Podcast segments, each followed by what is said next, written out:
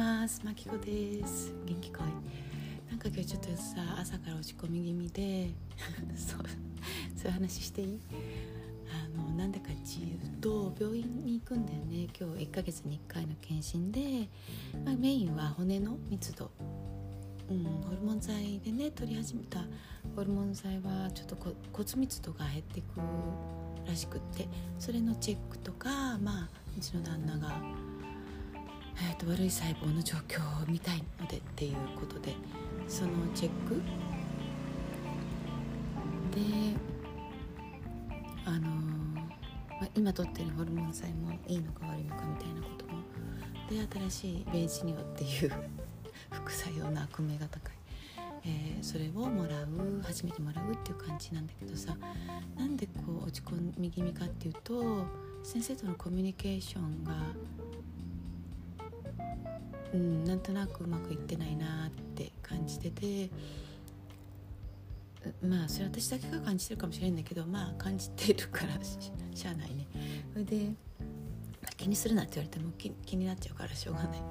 そこはちょっと気になっててなんでかっていうと私がまあホルモン剤を、ね、8月から取り始めた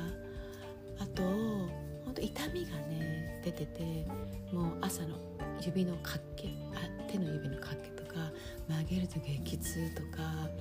もう関節痛とかなんじゃらかんじゃらと痛みが出ててさそれを私は必死で訴えてたつもりなんだけどずっとまあ抗がん剤を取ってる時からしびれがずっとあって先生はずっとしびれを私はに私はこう言ってるって思ってたみたいでさ。で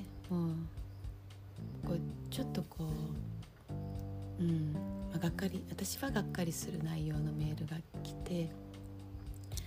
そんでこう私的にはオフェンドされたというかうんこうなってるのは君のせいだみたいな感じ。で、まあ、結局私はしびれって言ったって言ってたわけじゃなくて痛みだったんですけどあのすいません痛みなんですけどっていうことで、まあ、そこは収まったんだけどなんかあそんな風に先生に思われてたんだっていうのがちょっとショックでさ。でであのまあコミュニケーションだなって思ったんだよね。でそそれこそ本当になんだ非暴力 コミュニケーションテクニックの出番だと思うんだけどあの先生がこうやって言ってきたから私はこんな風に感じちゃってとか先生はとかってもう先生を主語にしちゃうともう完璧攻撃モードに向こうにやってられて背景かっていう風になっちゃうから私が行きたいのは解決っていうか心 心地よく行く方だから私はこう言っていたつもりで、うん、私はこう感じましたみたいな。感じてますで、まあ、こういうふうにしたいと思ってますみたいなことをまあうーん。言う機会が話してる時にあれば、まあ、なくてもうん。言おうかなどうかなでもねこう関係ってまあこれでは切らないけどさ。でもちょっとこうこじれて関係切っちゃうっていうのはすごい簡単だと思うんだけど。まあねそうそう切るっちゅうのも心が寂しくなっちゃうだろうから。私私の場合は本当にその先生にトルコ時代からお世話になっててとってもこう心根の優しい先生でもひょうひょうとしてるっていう感じ。うんなんだよね。だから、ま、大切にしたいなと思うから。うん。ちょっと頑張ってコミュニケーションしようかな。でもちょっと気持ち重いなっていう感じ。なんだ。そうでもなんかねそう一つだけちょっとすごいこう医療関係の人たちがもしいればすごい思うのがさ分かるよ。その専門家として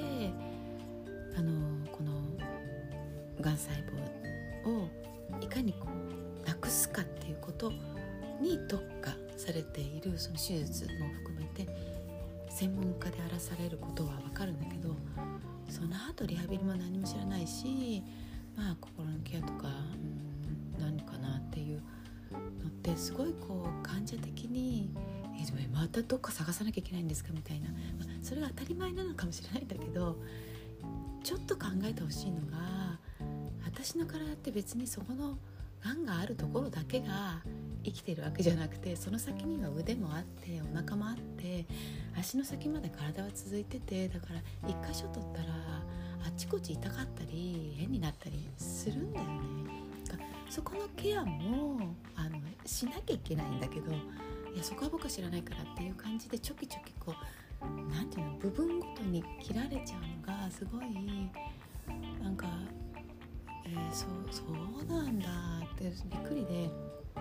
実際こうやって病院に通ってみてね。だからもうここで私がすごくすごく強く将来望むのが、まあ、もしかしたら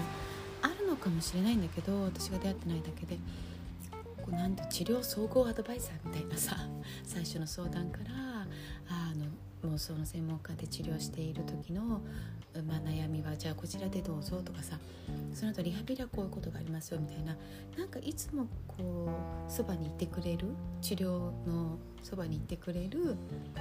アドバイザーみたいな人がいてくれたらすごい楽だなと思って。その人は別に何の専門じゃなくてもいいと思うんだけど治療している例えばじゃあ乳がん乳がんの治療の人たちにあこのここの手術が終わったらなんかこういうところもありますよって教えてくれるとか。なんか私はそういうのが全くなかったから全部自分で自分で探してみたいな感じだったからそこに頼れる人がどこかいたらいいなと思ったんだよね。他の病院はどうなんだろう、そういうのは患者同士で助け合うことなのかな。うんって私は思いました。というわけで、えー、そう今日無事。今日無事。ごめんね、えー、で聞いてくれたありがとうございます。ではではあのー、ありがとうね。えっ、ー、と行ってきます。でみんなにとっても私にとってもその家族にとっても、えー、今日も平和で平穏な一日だ。そう。じゃあね本当にありがとう。またね。